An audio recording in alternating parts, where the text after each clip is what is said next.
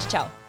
Čau! Labdien! Man prieks patiesi ar jums tikties 11. novembrī, kas ir Latvijas diena. Uh, tas ir laiks, kad mēs ierakstām podkāstu. Savukārt, podkāsts iznāks tautās dienā, kad mēs, nedēļā, kad mēs svinēsim valsts svētkus. Un man šķita tik ļoti feini šajā laikā aprunāties ar kādu, kurš Latvijā dara un rada. Un uh, jūs esat, man liekas, tāds diktam labs piemērs tam. Un mēs esam no Cēsīm, kas ir uh, Latvijas, Latvijas karoga. karoga dzimšanas šūpulis. vieta. Jā, tieši tā. Nu, rekā, forši viss tur tā sanā. Un pirmo reizi funktierī ir divi viesi. Jā. Tas jau vien ir šampja vērts. Tā ir tā kā tāda ballīte. Vai ne? Mini-ballīte šajos laikos, kas. Jā. nav ļauts nemaz. Um, par patriotismu es jums laikam arī iesākumā gribu jautāt, vai jūsos tas dzīvo, un ja jā, tad katram jau mums uh, tas ir tāds pavisam citāds, kādam tiešām ļoti lokāls, kā piemēram cēsniekiem, siguldiešiem, manuprāt, tie tikai man novērojumi. Tas tāds vairāk bāzējās tiešām savā pilsētā, ne tik ļoti valsts mērogā. Citam pavisam ģimenisks, citam savos darbos. Kā jūs uh, to patriotismu sevi jūtat? Nu, es laikam piekrītu tam, ko tu minēji par to lokālu patriotismu. Tāpēc arī pirmais, kas man ienāk prātā, ja tu mini Latvijas dienu, ir cēsis. Cēsīs ir tā vēstures klātbūtne ir tik tuva. Un, un es ikdienu, arī mūsu darbnīca, kur ikdienā mēs strādājam, atrodas vecpilsētā pašā sirdī, blakus um, baznīcai, vēsturiskā ēkā, kas no 18. gadsimta beigām ir bijusi skola. Līdz ar to tā vēsture ir tāda klātesoša ne tikai novembrī. Un, un tā apziņa, ka es esmu daļa no tā, un manas rīcības ietekmē uh, valsti vai pilsētu, ir uh, diezgan loģisks un saprotams. Un, uh, bet uh, par patriotismu, nu jā, tas ir tāds, man liekas, ļoti šarmanti, ka Latvijas šie svētki, abi būtiskākie Latvijas diena un uh, arī 18. novembris, ir, ir tiešām novembrī, un, un Latvijai nozīmīgi notikumi ir notikuši tik dabā, tumšā, drūmā, varbūt pat um, laikā. un Tad mums ir iespēja nu, ar šiem simboliskiem veidiem, kā lāpu gājiens, svecītes un tā tālāk, un to tā izgaismot. Un, un tur kaut kas ir, un, un, un tāpēc jau mēs spējam uh, te tādā tumšā vietā, uh, novembrī, nu, iedegt tādu gaismu. Tā mēs, tas laikam arī man, man, man to nozīmē. Un, un tad droši vien, ka es ar tām savām ikdienas izvēlēm cenšos to darīt un, un, un visos mēnešos. Un tāpēc mēs esam šeit un, un esam Latvijā un cēsīs, nevis kaut kur varbūt citur, kur uh, zāle zaļāka. kur jums būtu arī droši vien um, iespējams arī kādas plašākas iespējas. Bet par to es Jā, jums Bet, jautāšu uh, jā, vēlāk. Nu, es, es savukārt esmu, es noteikti esmu vietas patriots. Un, un es fanoju par to vietu, kur es esmu. Es viņā iemīlos, es viņu izbaudu. Un cēsis noteikti, noteikti ir pilnīgs, pilnīgi tāda iedvesmas pilsēta man kā māksliniecei, man kā cilvēkam. Un viennozīmīgi patriotismu ikdienā un arī svētkos es izjūtu caur bērniem, cik ļoti, ļoti svarīgi tas ir bērniem. Um, apzināties, no kurienes viņi nāk un kas ir tās viņu saknes. Un tas, tas bija tāds, jā, vēl, vēl viens tāds uh, vilnis, kā es vēlreiz, vēlreiz izbaudīju to patriotismu un, uh, un kā tas ir ieintegrējies mūsu ģimenē un svētkos. Kā jūs sakat, jūs esat izvēlējušās radīt un darīt uh, Latvijā. Un, uh, māksla, uh, kas tapusi pie mums un ko mums ir iespēja patērēt, um, man, es nezinu, varbūt es kļūdos, labojiet, ja tā nav, bet šķiet, ir nu, tādam ļoti salīdzinoši šauram lokam. Nu, lai kā gribētos, ka mēs visi ārkārtīgi saprotam, varbūt māksla nemaz visiem arī nav jāsaprot, bet um, kaut kā gribas domāt, nu, piemēram, es paskatījos jūsu mājaslapā, ja, iemetu aci, un jūs tur rakstāt, ka jūs esat 290 uh, kimono izšuvušas uh, trīs gadu laikā. 310 cilvēki ir da ņēmuši dalību jūsu meistarklasēs. Es domāju, ka tur piepildījās vēl entās somas, nu jau arī hūdī, ne, bet džemperi un, un vēl viss kaut kas, vis kaut kas, bet tik un tā, lai arī trīs gadu laikā jums kā divām māksliniecēm šie skaitļi noteikti nav mazi. Bet, ja mēs liekam pretim kaut ko no masu produkcijas, nu, tad tas ir tāds nieciņš. Yeah. Un tomēr jūs jūtat uh, kaut kādu vilkli to darīt, nu, kaut kas to aicina darīt. Nu, ska tur skaidrs, ka tas nebūs. Piemēram, es nezinu, es iedomājos, jūs kaut kur tiešām, kā Alis saka, citur pasaulē, kur varbūt zāle zaļāka. Jums varbūt jau būtu, nezinu. Jā, bet tu to patreiz stāsti no tādas perspektīvas. Ja mēs domātu sākumā no tādas perspektīvas, mēs nekad to nebūtu sākuši. Tāpēc, ka pirmkārt, nesalīdzināšanās, otrkārt, darīt to, par ko tev ir pārliecība, un kam vispār jā, kam ir kaut kāds pienesums. Um, un kā Ilza arī mēdz to teikt, kas beigu beigās mums pašām patiešām patīk. Jā. Jo uh, tas būs jādara visu laiku, jā, jā. un tas būs jādara daudz. Tev ir jāsaprot, ja tu nodarbojies ar mazo biznesu, lūdzu, lūdzu izvēlēties jomu, kur tu vienkārši dedz. Tāpēc, Mīli. ka tu, tu to darīsi. Es, es tieši šorīt izlasīju interviju ar Dreibantu. Manā mamā bija atveda sieva, un es izlasīju pāršķirstīju pie rīta kafijas. Viņa, viņš teica tādu teikumu, kur viņš savukārt bija lasījis interviju ar Lūsēnu. un, un viņš bija teicis, ka uh, ied, no, no iedvesmas dzīvo uh, hobiju, hobiju līmeņa cilvēki. Uh, mums, uh, mums tas ir darbs. Mēs nemeklējam iedvesmu, mēs darām. Uh, un mēs domājam par to, nu, kāpēc mēs vispār esam sākuši darīt to, ko mēs darām. Mēs satikāmies, man ļoti patika Alises māksla, un uh, es uzaicināju viņu Uh, lai viņi to mākslu sāk darīt uz maniem tekstiliem, uz maniem, mana, manām, maniem modeļiem. Jo man šķita, kāpēc uh, piekārt kaut ko pie sienas, ja tu to vari nesāt, uh, valkāt un priecāties un iepriecināt citus. Un, un tad, kas ir viens tāds mūsu ļoti, ļoti liels vadmotīvs, ir problēma risinājumi. Jo jebko radot, ir jāsaprot, kāpēc tu to dari. Mēs to darām tāpēc, lai atvieglotu lai mazāk raizētos. Tāpēc, ka it īpaši mēs, sievietes, mēs taču mākam raizēties. Ai, jā, un, tad, mūsu... un ja mēs caur apģērbu kaut, kaut 300 sievietēm palīdzam raizēties mazāk, tad es uzskatu, ka tas ir bijis tā vērts. Es vienmēr saku, ka kaut viens būtu sadzirdējis, jau būtu brīnišķīgi, vai ne? Un būtu bijis vērts runāt, vai darīt, vai radīt. Mm. Um, jā, par jūsu satikšanās stāstu, starp citu, es gribēju jums jautāt. Um, Tagad jau es mazliet dzirdēju no Ilzas, ka, ka tu biji tā, kas uzrunāja Alisu. Pareizi saprotu? Jā, es viņu uzrunāju divas reizes. Vienu reizi viņa atteica. jā, viena, nu, es, man vienkārši biju paņēmusi skolas seši darbnīcu, un uh, viņa bija pietiekami liela, lai tur būtu divi. Bet man, uh, man ļoti, ļoti patīk vienatne. Un es ļoti, ļoti izvēlos uh, cilvēkus, ar kuriem būt uh, kopā. Man tas ir ļoti svarīgi. Un tad Alisa bija cilvēks, ko es redzēju savā telpā, Un viņai tad bija jāraksta kaut kāda kursa darba vai kaut kas tamlīdzīgs. Viņai nebija laika. Un tad pēc gada mēs satikāmies vēlreiz, un tad Elisa piekrita. Un, un tad mēs paralēli viena otrai, katra, katra savā telpas pusē pasniedzām nodarbības, un mēs vērojām vienu otru procesos un sapratām, ka mēs vienotru netraucējam, mēs vienotru spējam ieraudzīt un papildināt. Un, un ka tur var, jā, ka kopā ir Kopā ar foršu. Kopā ir A plus B. Jā, kopā ir tieši tik vienkārši. Jā, jā un uh, droši vien tad, kad uh, es uh, sāku darboties darbnīcā kopā ar Ilzi, jo tas, ko es darīju, uh, es glaznoju. Un uh, sāku pasniegt uh, abstraktu akvareļu nodarbības. Un tas bija tas sākums.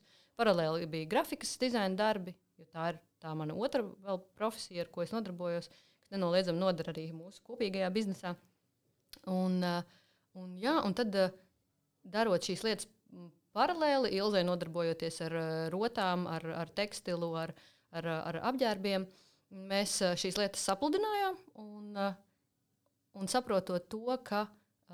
Un tā, tāpēc arī A plus B ir stāsts par valkājumu mākslu, bezraižu dzīvei, mm. kā mēs to esam nodefinējuši. Tad, tad šis bija tāds, ja vienmēr vienam ir attaisnojumi kaut ko nedarīt, tad kaut ko darot kopā, tu vienmēr, pirmkārt, tu esi atbildīgs tikai pats par sevi vairs, bet arī par komandas biedriem, par pārinieku, un tu vari izdarīt vairāk. Jo katram mums šajā pasaulē ir savi, savi talanti, katram ir savas stiprās puses. Mm. Un, un lai arī bieži vien kaut, ir, ir, es arī esmu saņēmis kaut kādus komentārus uh, par to, uh, nu, ka, manuprāt, viens nav karotājs. Mēs viens varam izdarīt diezgan ierobežot daudzumu lietas. Un, un šajā individualistiskajā laikmetā, kad, mm, kad galvenais ir personība, galvenais ir tas kaut kāds tas kop, um, ļoti, ļoti ego, lielais ego trips. Uh, spēja strādāt komandā nav nemaz tik uh, izplatīta lieta. Un, uh, un, uh, mēs ar Ilzi esam vienojušās vienmēr runāt atklāti, vienmēr, uh, vienmēr teikt, ko mēs domājam, kā mēs jūt, jūtamies. Un es vēlos iestrādāt, uh, vienmēr runāt atklāti, primāri pret sevi atklāti. Jo tas otrs tiks ar mūsu atklātību galā, bet, mm. bet galvenais izējas pozīcija ir būt atklātam pret sevi. Nu, kā jau vienmēr saku, viss sūdzības sākās tad, kad tu sāc melot sev. jā, jā, jā. jā, jā. Un tad, kad mēs sākām, es arī atceros to, ka es, um, es batikoju galdautus un, un šālas sākumā. Un, un, un, un, Uh, atceros, vēl, ka uh, kaut ko mēģināju pārdot, un domāju, vai vispār kāds vēlēsies kaut kādu šālu zīda un, un, un, un, un, un, tos, un to, kaut kādas galdautus. Un, un, un, un tad Ilza vienmēr teica, ka protams, nu, vienmēr mēs visu atrisināsim, izdomāsim. Jā. Bet tā ir katrai lietai, ir sava audit, nu, savs pircējs, savs, savs nezinu, fans, sapratējs, klients un, un tam līdzīgi. Katra lieta atrod to, to Jā. savu. Bet nenoliedzami tev ir jāsaprot, ka tu dzīvo tagad, un tev ir visu laiku jābūt modram. Tāpēc, ka tu nevari dzīvot ilūzijā, ka kādam tas ir nepieciešams tad, kad tas nav nepieciešams. Tas var būt superīgākais produkts, tas var būt inovatīvākais. Vienkārši nu, tev pilnīgi, pilnīgi uzsprāgst smadzenes no tā, cik, cik superīgi, bet īstenībā tas nevienam patreiz nav vajadzīgs, jo cilvēki ir fokusējušies uz kaut ko citu. Nu, tāpēc, jā, tāpēc būtu vērīgam ieklausīties, domāt par klientu Un, un, jā, ne tikai realizēt kaut kādas savas mākslinieckās ambīcijas, bet saprast, ka tu esi daļa no sabiedrības, un tad padomāt, kādā veidā būt, būt forša daļa. Nu, būt, būt labam cilvēkam, noderīgam cilvēkam. Nu, un tad stāstīt stāstus, kā nu tu māki citi caur podkāstiem, citi caur gleznām, citi caur. Nu, tie ir tādi, mm. jā, tādi stāstu stāstīšana. Mm. Kā, kā jūs tagad esat uzķērušas, kas ir tas, kas ir vajadzīgs tam cilvēkam tur ārā? Es domāju, ka ir, tas, ir, tas ir bezgalīgs stāsts. Nekad mēs neuzķersim uh, varbūt to, kas ir jāuzķer, bet mēs darīsim to, ko mēs darām. Nu, man liekas, ka arī es mēdzu teikt, ka iedvesma rodas darīt, darot. Un, ja, ja tu kaut ko dari, tad beigu beigās tā ir pareizā izvēle priekš tevis. Un pat ja tu esi kļūdījies, tas bija tieši tas, kas, kas bija jādara, lai nonāktu kaut kādā nākamajā punktā, lai attīstītos, lai augtu, lai iemācītos, lai izglītotu arī sabiedrību. Un, tā kā mēs ar Ilzi sākām, uh, pat man šķiet, ka ja varbūt Somas bija pirms darbnīcām vai pēc darbnīcām, es vairs neatceros. Jo uh, Mēs... Mm, Somas bija pirms darbnīcām. Jā, laikam, mēs sākām Darbnīcas ar, ir tās jūsu meistarklases, jā. kur, kur, kur ir iespēja ļaujam. cilvēkiem pašiem jā, darboties. Jā, jā. Un tad, kad uh, mēs uh, sākām darīt to, uh, kopā mācīt citus cilvēkus uh, darboties ar tekstilu, darboties uh, radoši, uh, batikot, apgleznot, balināt un tā tālāk. Mēs sapratām to, cik liela vēlme tā var būt. To es varētu izcelt kā tādu lielāko veiksmi tajā brīdī noķert. Sievietēs, lielākoties, protams, sievietēs, šo vēlmi pašām darboties, mm. līdzdarboties, iegūt šo pieredzējumu, uh, ļaušanās procesā, kur abstrakcija un abstrakta māksla ir tik piemērota tam, jo kļūdīšanās nav iespējama, un jebkura kļūda var, var izvērsties par brīnišķīgu veiksmi. Un, un šis noteikti mēs trāpījām ļoti, ļoti labā mirklī, kad cilvēkiem tas cilvēki noteikti kaut kādā veidā spēja vilkt paralēles ar šo te nejaušo mākslu. Tas, kas sanāk, respektīvi, dzīvē bija tik ļoti, ļoti daudz nezināmo, ka tas iedeva ticību, ka tāpat sanāks ok, nesanāks tā, kā tev ir mācīts, mm -hmm, vai kaut kā mm -hmm. tam līdzīga, bet tā ļaušanās noved pie tā rezultāta un bieži vien pat vēl labāka nekā tu būtu prognozējis. Un, uh, un tas jau ir tas foršais. Tā ir tāda neapzināta mākslas terapija, kur mēs ļaujam cilvēkam atraisīties, piedzīvot pašam sevi, iedot um, uzdāvināt viņam to noticēšanu pašam sev.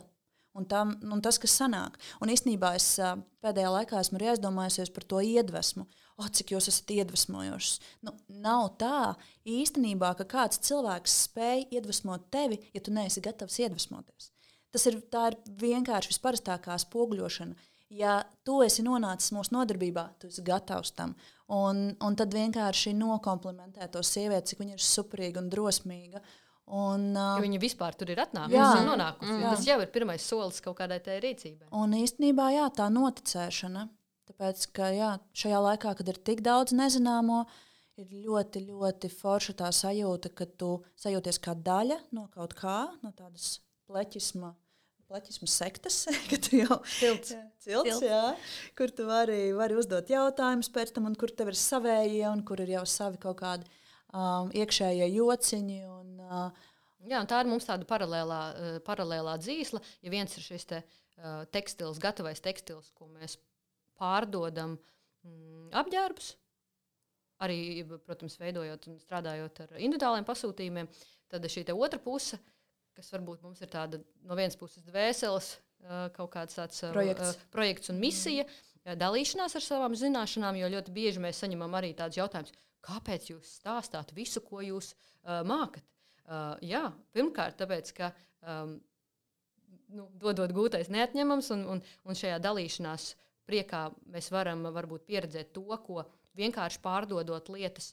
Uh, mēs nevaram iegūt. Tā ir augsta pievienotā vērtība. Ja kāds cits kaut ko aizies mājās uh, un turpinās uh, darboties ar tekstilu, iemācīs to saviem bērniem, uh, uzlabos savus uh, vecos palagus, uh, sakrāsos aizkarus un, uh, un kaut kas mazliet mazāk nonāks arī atkritumos, par ko mēs cenšamies domāt, jo, jo tas, diemžēl, ko apģērbu, apģērbu industrija izdara planētai, tas ir vienkārši fakts.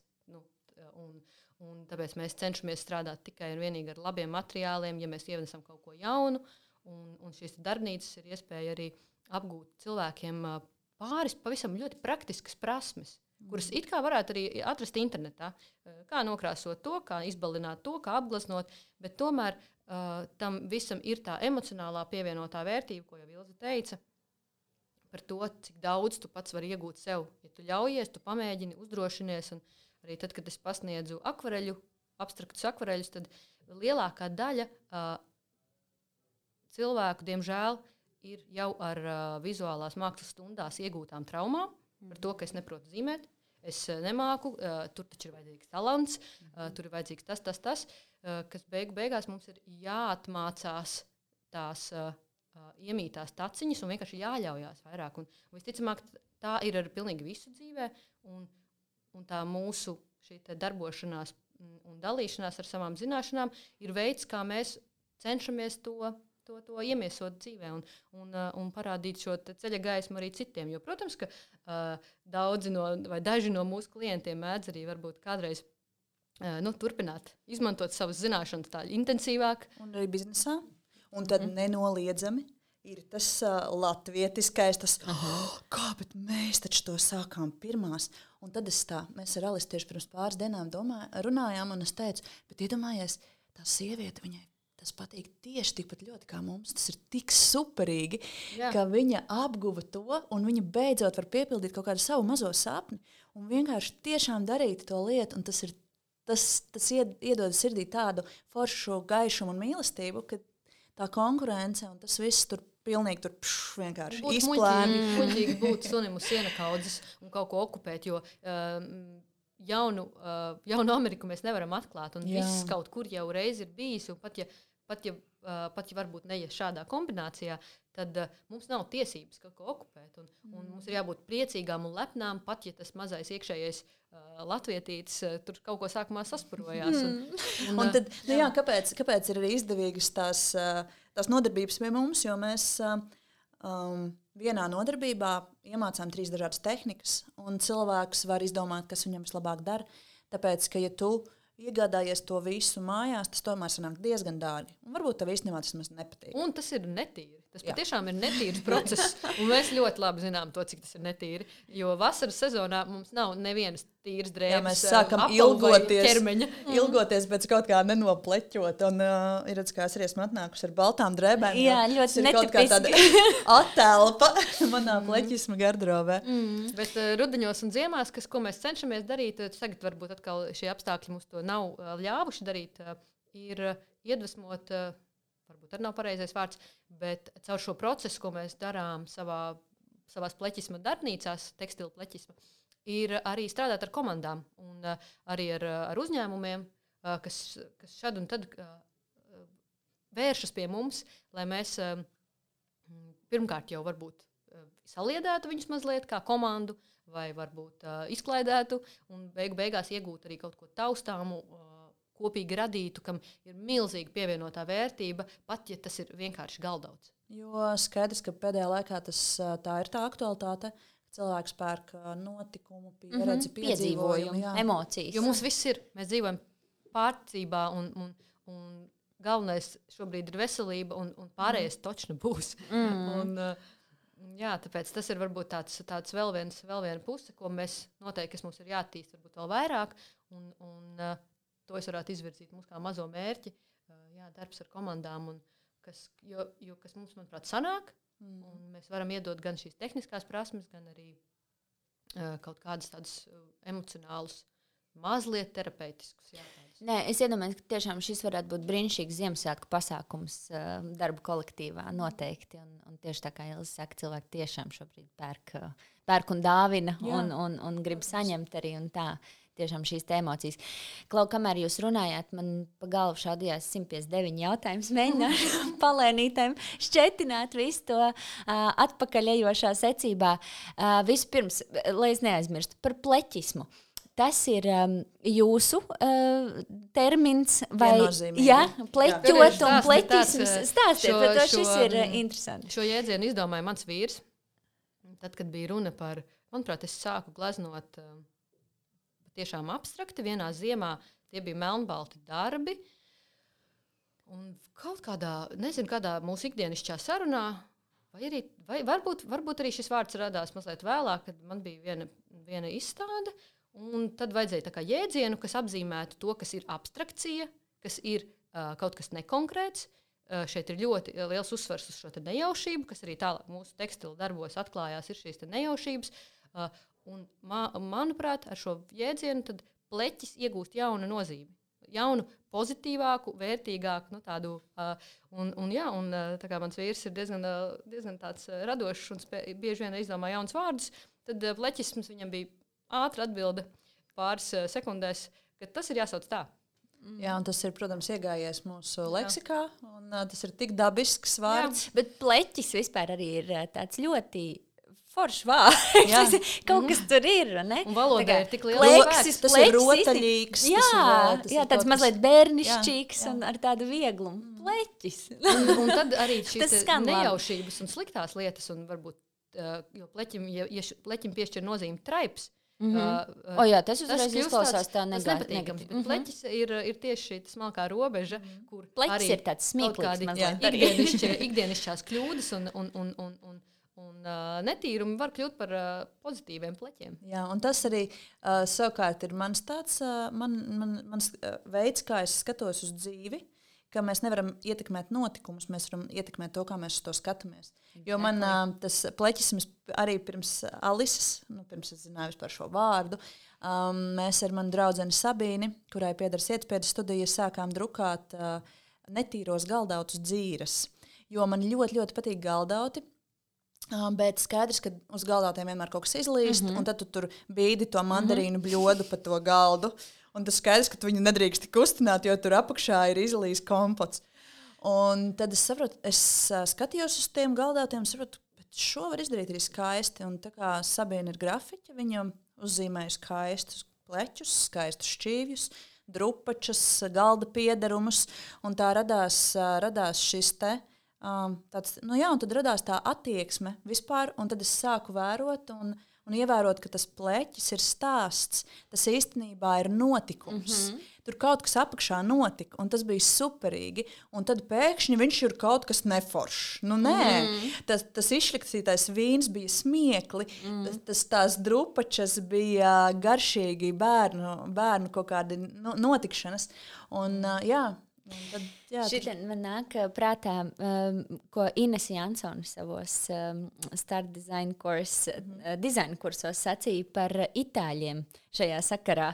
Uh, proti, tur bija runa šķiet par uh, virsmām dažādām un dabīgā akmens virsmām, un ka mēs nemīlam tās izvēlēties uh, šeit Latvijā, es domāju, mēs, jo uz tām te jau jebkas, kas ir izlīsts, tas ir dabīgs akmens, tas izsūksies cauri, tas nekad mm, nebūs iz, iztīrāms no tās virsmas, un mums nepatīk. Mums patīk, ka viss ir perfekts, tur tāds skandināviski, lakonisks Jā. un tam līdzīgi, viss nogludināts vai virtuvē. Bet viņiem tur savukārt, Itālijā, piemēram, viņi izvēlās šo marmoru un viņi ar to ārkārtīgi lepojās. Tas ir mans vīna pleķis mm. no tās glāzes, te palicis, te ir atkal kaut kas cits izlīs. Tā, tā ir mana dzīve, ko tu redzi uz manas virtuves letes. Un man kaut kā šis ļoti uzrunā, vai arī varbūt tiešām tas ir tāds bezreižu attaisnojums arī ņemot vērā, ka mājās ir divi mazbērni un izlīs izlīst. Nu, visu laiku, tā kā nu, non-stopā. Es dažreiz domāju, meitenes, kā, nu, kā mm. atkal. Bet tas ir tas attieksmes jautājums. Mm. Kā tu sāc skatīties uz šiem, šīm virsmām, uz ķiņķēziņiem, uz sienām? Nu, tu vari, jā, tu vari vai nu sākt par to raizēties, vai arī saprast, ka tu vari vienkārši atslābt un pēc desmit gadiem pārkrāsot to sienu. Tikmēr priecāties. Vai, nu, vai arī tiešām, tiešām lepoties ar savu sapliķoto marmoru. Um, lieta, ko es iedomājos jums uzjautāt, kad runa bija par iedvesmu. Ilza sacīja, vai es neatceros jau vairs, kur no jums teica, ka mēs iedvesmojamies darot. Alis to teica. Uh, jā, Alis to sacīja, un tu savukārt teici, ka um, um, ka jūs negaidāt tādu iedvesmu, tas ir Jā. darbs. Un šeit man nāk prātā, šķiet, tas bija Raimonda Paula citāts, kur viņam arī jautāja, nu, kā tad jūs tā nāk tā mūzika, kā, kur tad tā mūza dzīvo, un tā, viņš saka, nu, kāda mūza, pie vēlna. Es apsēžos pie klavierēm un daru vienkārši. Un tad, kad tu dari, tad arī notiek lietas, kā jums tas notiek savā starpā. Varbūt tiešām ļoti praktiski, darbnīcā, ka jūs uh, dodaties uz darbu, tur nezinu, kā mirstīgie, no tikiem līdz tikiem. Tad es liekat galvas kopā un radat, jā. vai, vai tiešām Mums naktas vidū. Ir, uh, ir, ir viss tieši šis te viss iepriekš minētais, arī tā notiek. jo arī tagad, piemēram, ar tevi sarunājoties, es skatos uz, uh, uz tapeti un jau kaut ko domāju par to, ka oh, šī varētu salocīt audumu un iemērkt tušā.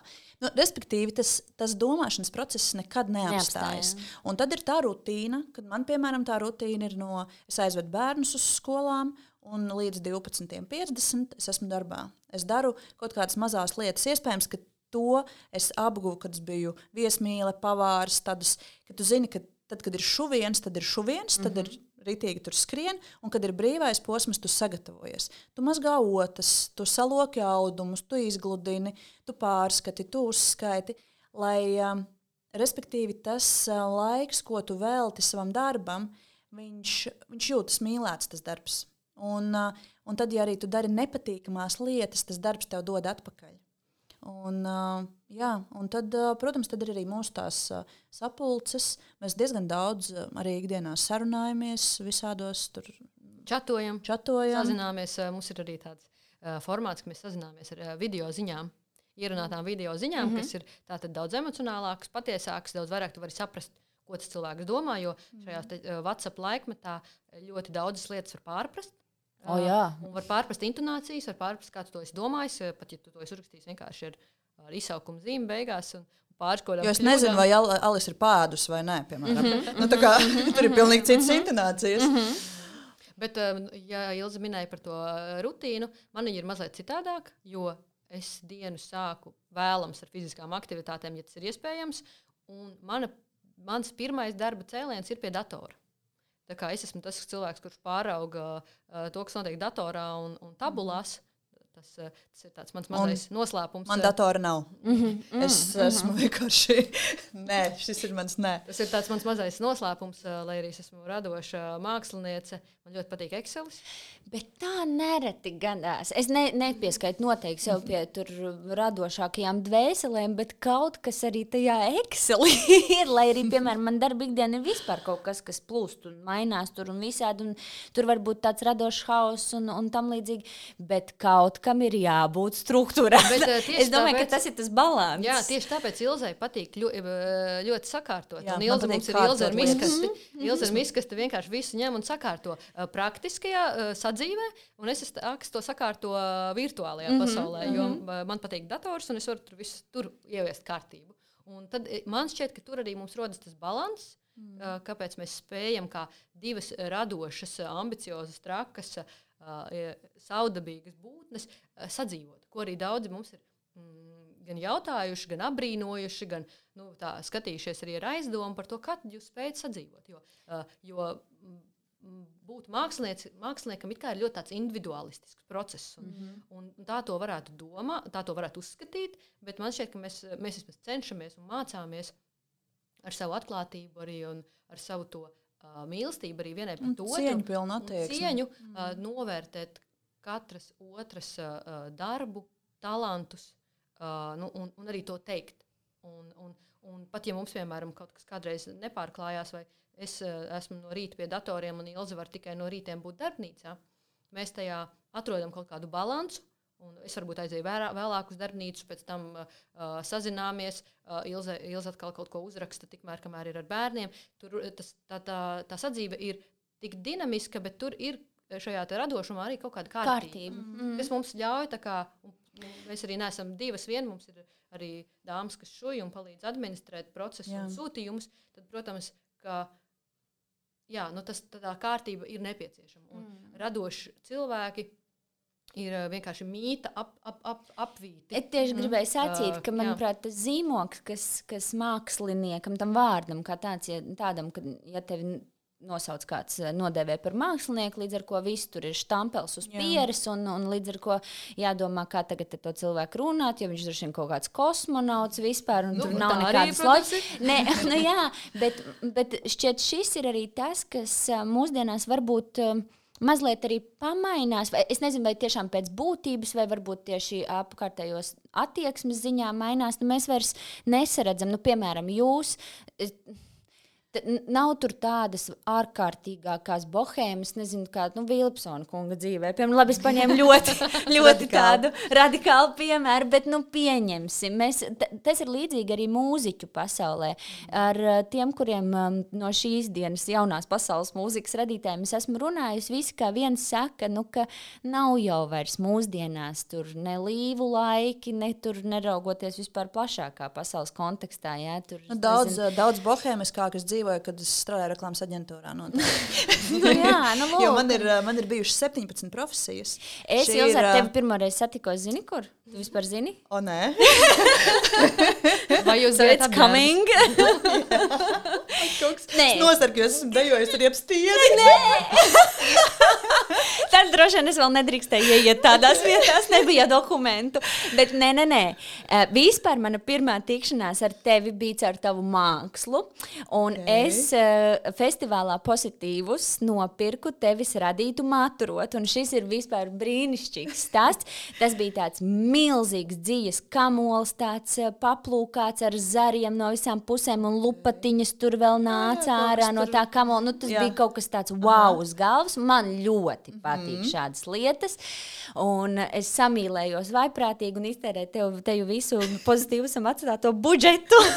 tad vienkārši padzēros no citām glāzītēm pārējos dienas. Bet mākslā ir auditorija. Jā, jā, jā. jā. Nu, noteikti. Tur tas bija love at first sight. Un tur nebija vispār varianti. Es nopirku to maturotu ārkārtīgi laimīgi pavadīju to pozitīvus, ar to matrot noteikti uzliku vēl kādu reizi. Un tad noslēdzošā reize, kad es to uzliku, bija man deju kolektīva uh, pirkstusiņš. Mm -hmm. Un uh, nu, arī forši nodzīvoju visu vakaru to rotu, no rīta pamostos tur tajā pašā pirtī, un tā rota pazudusi. Nu, es biju satraukusies, visus pieslēdzu, visi meklējam. Nav rots. Ils kāds viņu bija izmetis vienkārši misenē, domājot, ka tā ir kaut kāda veca dekorācija, kas jānovāc. Un man ir video, es nezinu, vai, vai šajā oh. telefonā, bet video ir, kā es velku viņu no tās mīskastes ārā un lamāju tur un meklēju, kurš bija šitais muļķis, kas mākslinieks saprot mākslu. jā, tā kā tas bija, tā bija mana pirmā jā. satikšanās ar tavu vārdu toreiz gan. Un otro reizi, kad mēs tikāmies tiešām arī dzīvē, es uh, filmēju, kā tu gatavo. Oh, uh, toreiz Innocent kafē.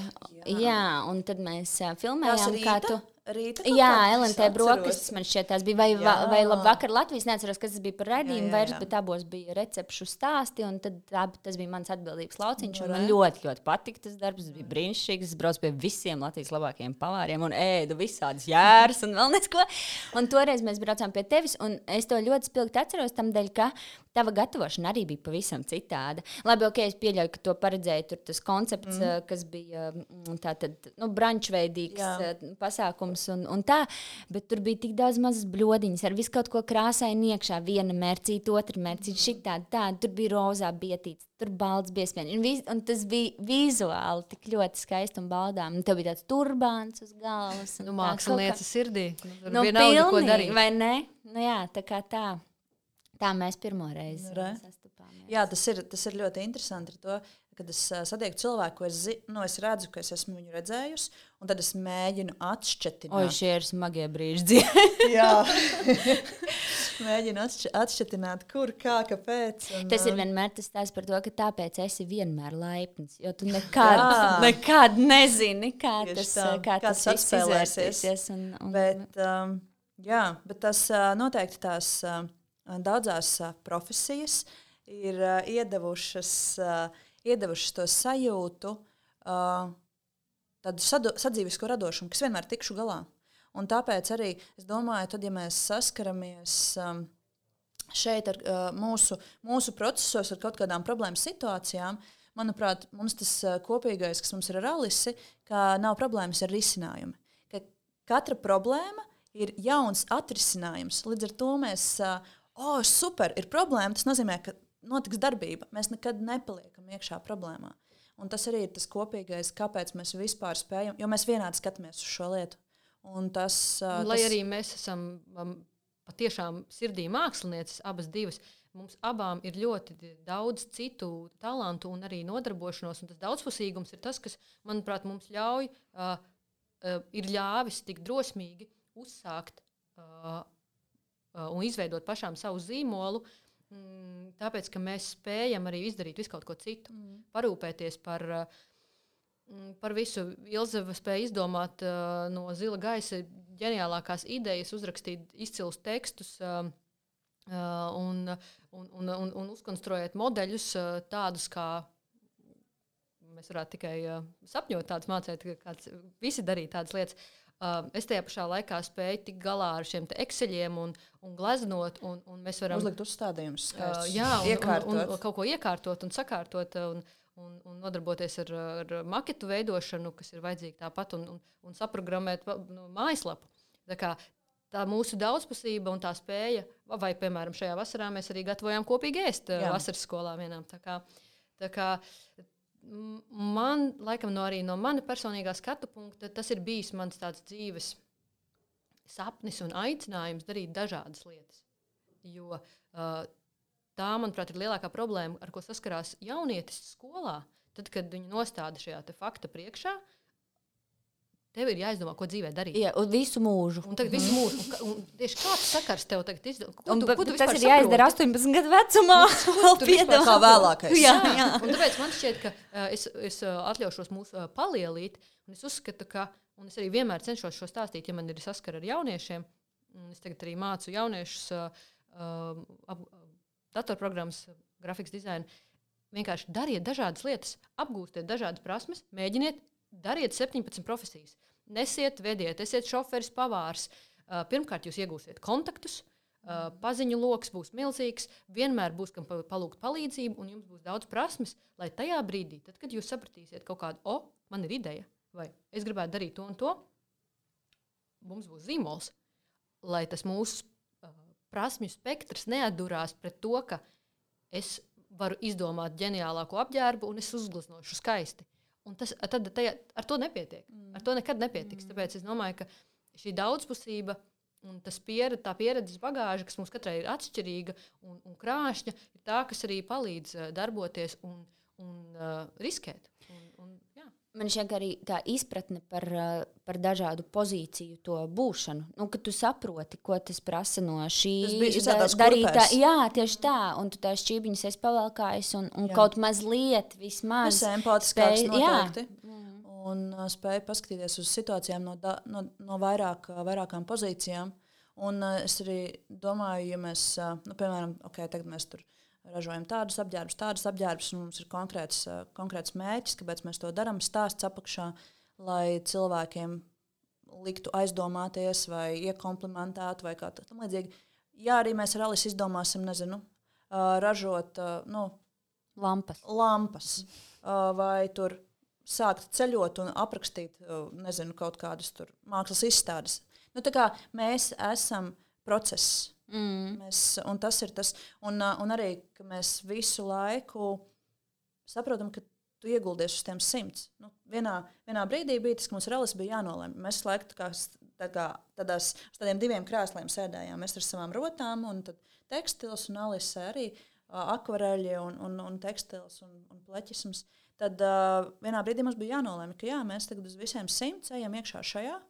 Jā, un, un tas, protams, ir risks. Tas vienmēr ir risks, jo uh, izdošanās nav atkarīga tikai no mums, no mūsu ģeniālākajām idejām un, un ārprātīgi uh, lieliem talantiem, bet no ļoti daudz dažādiem citiem faktoriem. Veiksmes, uh, būšanas īstā laikā, īstā vietā, uh, kontaktiem, uh, pareiziem ēpastiem, kaut kur uh, pareizam šēram no tādas un tādas personas. Un, bet, uh, kā, manuprāt, mēs esam spējuši uh, sev noticēt un, un, un pamēģināt, jo Uh, ne, tikai, tikai pamēģinot, mēs varam uzzināt. Mm. Būs, nebūs, sanāks, Jā. nesanāks. Jo, jo mūs, mūsdien, mūsdienās ir tas fantastiskā, fantastiskā lieta, ka mums ir ļoti daudz iespēju, bet ir tieši tikpat daudz neiespēju. Mm. ja ne vēl vairāk. Jā, tu vari, vari trāpīt, bet, bet tad vienkārši ir tādu, ar tādu, nezinu, kaut kādu naivismu, tu, tu ej tajā iekšā un, uh, un dari. Un ja tu to dari no sirds, uh, nemelojot sev, nemelojot uh, citiem, darot no labākās sirdsapziņas savu lietu, uh, lai tas būtu praktiski vai emocionāli, tad uh, jebkas, kas tur galā notiks, būs labi. Mm. Kā, ja mums ir, mums ir vīru, ir tāds teiciens, vai nu tu iemācies, vai nu tu uzvari. Tā kā tu nevari vienā, nevienā mirklī būt zaudētājs. Vai nu tu būsi ar šo kaut ko iemācījies, vai nu super, nu, uzcelsi māju uh, no gada peļņas. Nu, forši, malacis, bet, uh, bet tu nebūsi zaudētājs. Ja tu darīsi to lietu, kuras dēļ tu teici, un nebaidīties arī saprast, ka tas var transformēties. Tā kā jā, šis man, uh, šajā es vairs neko nevaru iegūt un neko nevaru iedot, jo tam ir jābūt kustībai. Tu nevari. Nu, Mm. Un arī nekad nekas nebūs patiešām gatavs. Un jebkurš zīmols, vai jebkurš uzņēmums, vai, vai cilvēks jau ir mūžīgs process. Un, uh, vakar, manuprāt, mēs arī sazinājāmies video ziņās, tad es uh, pati sev tā atbildēju par to, ka vissvarīgākais laikam man ir process.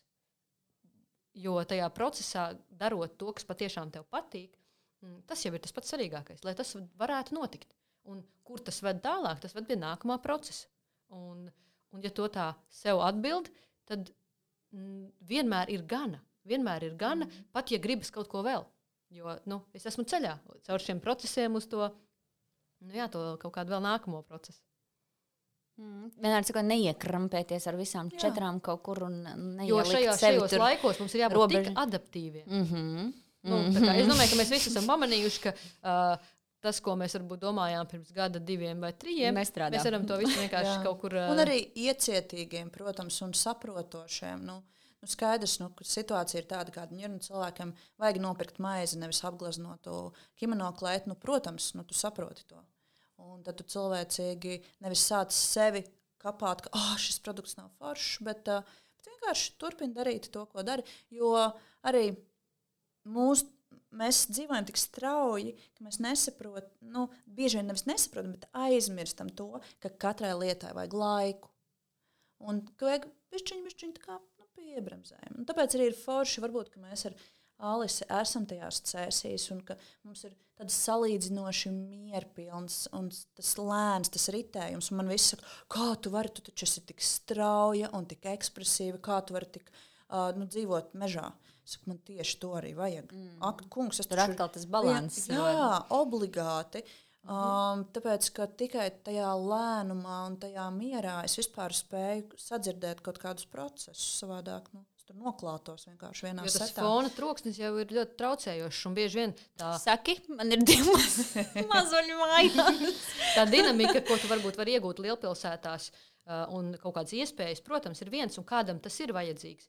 Bet, uh, laikam, mūsu gadījumā, un arī es, uh, lai arī uh, diezgan agrā vecumā esmu atgriezusies un dzīvoju mazpilsētā, kas ir kā nav uh, tāds standarta uh, izvēle, ko dara uh, cilvēks. Nu, jā, varbūt Bet- pēdējos gados. Bet tagad jau. ir citi laiki, jā, un tagad uh, mm. tas dabas ka mēs 5 minūšu laikā varam būt uh, Gaujas Nacionālā parkā, mežā, uh, iet uh, powerwalkos, uh, staigāties, uh, peldēties brīnišķīgi skaistos ezeros um, novembra vidū. Tā kā Es domāju, ka tā ir milzīga veiksme. Un, bet tā bija arī uzdrošināšanās, uzdrošināšanās un izvēle. Tieši tā, es gribēju teikt, tā bija jūsu izvēle. Tas jā. Ir nereti arī, ko man jautā, um, nē, nu jā, nu tev jau tā, tu jau tur mierā Siguldā, plus vēl uh, vecāki turpat blakus, un, un kas tev tu neesi četrās sienās Rīgā, ja, kur jāmenedžē bērni vienam un tam līdzīgi. Es domāju, nē, nu jā, bet. no Bet es nejūtos par to tā- vainīga. Jā, tā ir bijusi mana izvēle. Tieši tāda pati, kā tev droši vien ā, arī ir. Un, un, un katrs jau mēs ieriktējam to savu ikdienu sev ērti. Um, Alis sacīja. Ka, um, ka veiksmes tādi pagrieziena punkti var būt arī, piemēram, vien, viens veiksmīgs uh, šērs no attiecīgās personas un tam līdzīgi. Uh, tiešām šis ir laiks, kad var negaidīti izšaut. Nu, pat, pat tiešām pats neaizdomājoties. Piemēram, man tagad kā piemērs nāk prātā uh, kašera cepures ceļš līdz Beyoncé. Ja, tur, Vai čipši. Veiksmes Jā, stāsts. piemēram, vai nezinu, kā tikko man arī iepriekšējā sarunā Elīna Pelčera minēja, Juris Žagars ir Netflixā, kurš to domāja. Nu, jā, un ta, ši, šis ir iespēja laiks. Jūs esat pucējušas tautu meitas, līgavām ir bijuši jūsu, jūsu pleķoti vai kā radīti tērpi. Droši vien vēl kaut kas, ko es tagad neminu. Ko jūs pašas, um, ja gribētu tā forši palapoties un padižoties, teiktu, kas ir tādi tiešām mirkļi, kurus jūs uh, varbūt tagad atskatoties, tā atzūmojot, redzat, hei, jā, šis bija, tomēr, šis bija tāds foršs kikarīts tam nākamajam uh, solim. Mans lielākais kikeris laikam ir tās klientes, ā, kuras ir ā, krājušas pusgadu un, ā, un nopērk to tērpu.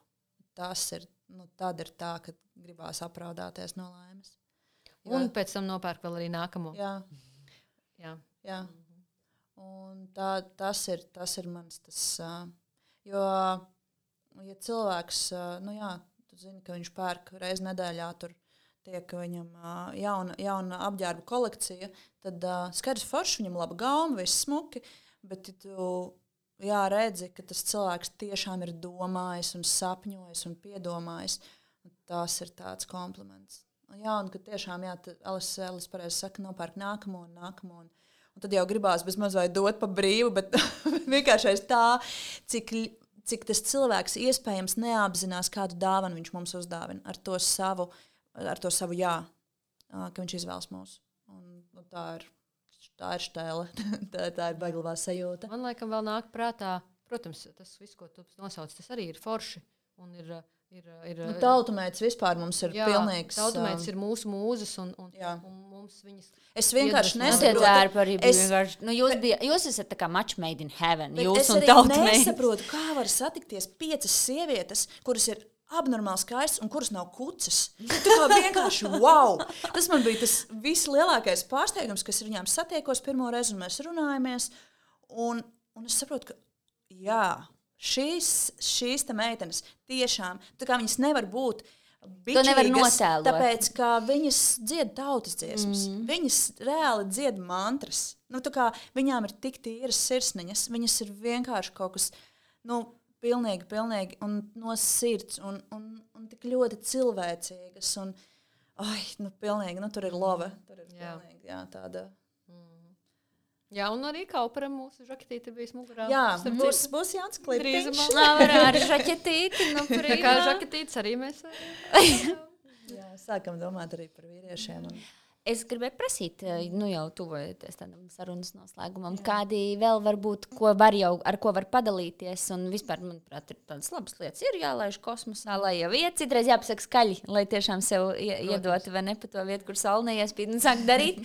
nu, tad, eh, kas ir turpmākie plāni un, un kāds būtu tāds, es neprasu 5 gadus, 10 gadus plānu, ko jūs tur redzat tur pēc 10 gadiem, ko jūs esat apģērbušas vai kā.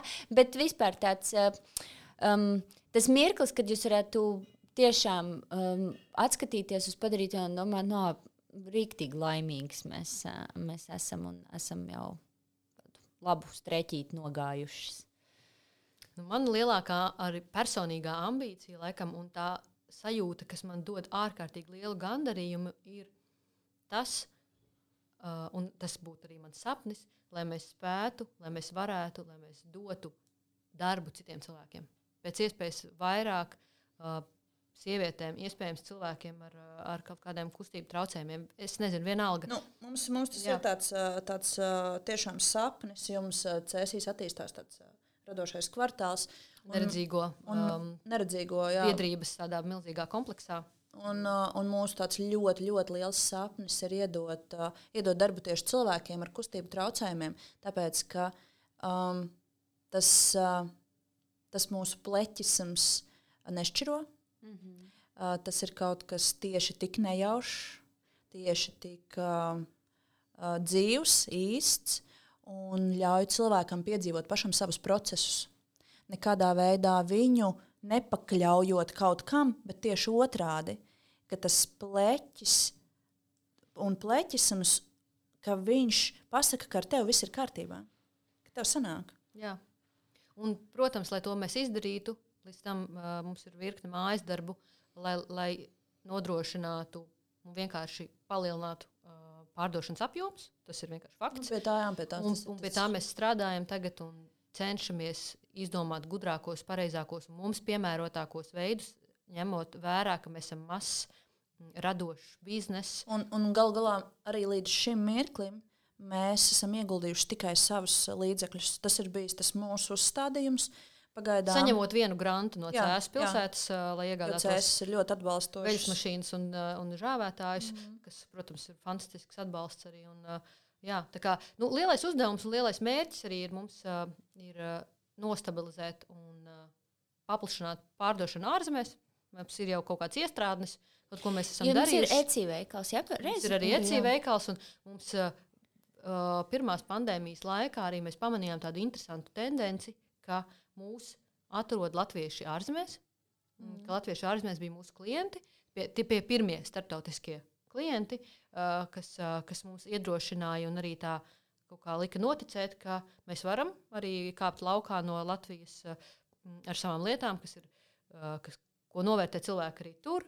Un, uh, Un, Protams, tas, tad tās ir pilnīgi citas iespējas un citi apjomi, lai mēs varētu Jā. jā, vienkārši dot darbu citiem un varētu jau domāt par izaugsmi, kas vairs pat nav mūsu mākslinieckā mm. ambīcija, mūsu, tas, mūsu vēlme apliecināties, redz, cik mēs mākam izdarīt.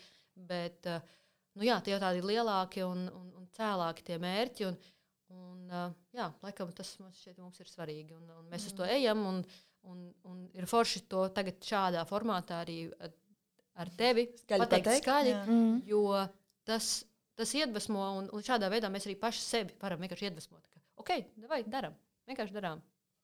Un. Vienkārši darām.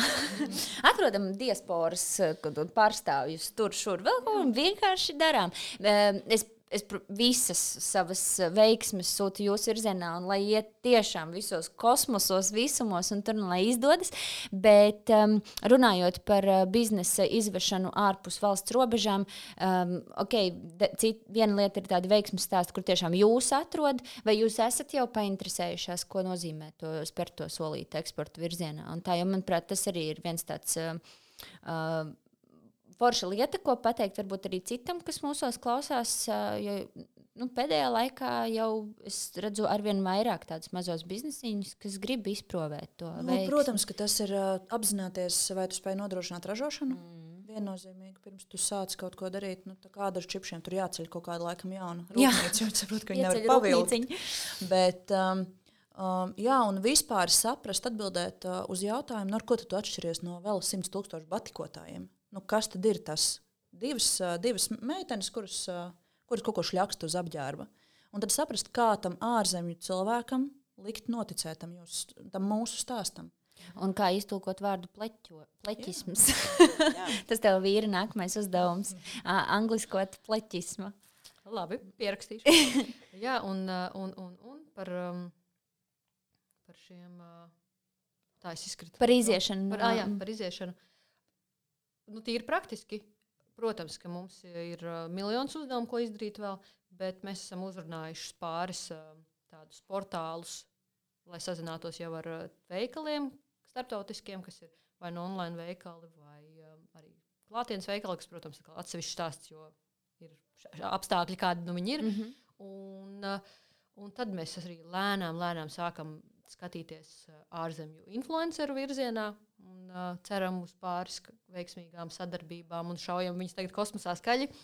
Um, jā, uh, lai tā, lai, lai, jo jebkurā gadījumā mēs esam saņēmuši ļoti daudz atzinīgus vārdus, novērtējumu uh, no ļoti daudz cilvēkiem, kas mūs iedrošina, bet uh, patiesas atbalsts tikai un vienīgi ir iespējams, ja šo lietu tiek iegādāta. Nu, tāds vienkārši ir. Un, un tas, kā tu vari balsot par lietām, kas tev patīk, tāpēc arī mēs paši cenšamies uh, pirkt uh, latviešu citu Jā. mākslinieku darbus un atbalstīt viņus šādi, uh, nevis varbūt tikai ar laikiem un šēriem. Jo uh, tā, nu, es domāju, nākot Ziemassvētkiem, šis ir tas brīdis, kad vēlreiz atgādināt sev to, ka varbūt uzdāvināt kaut ko mazāku, bet pirkt vietējo. Mm. Jo šiem vietējiem cilvēkiem vienalga, vai tas būtu koka dēlītis, uh, um, siers, uh, svece. sidrs, svece. Uh, tam cilvēkam tas kaut ko patiešām nozīmē. Un, un, uh, tu minēji itāļus un uh, uh marmora virsmu.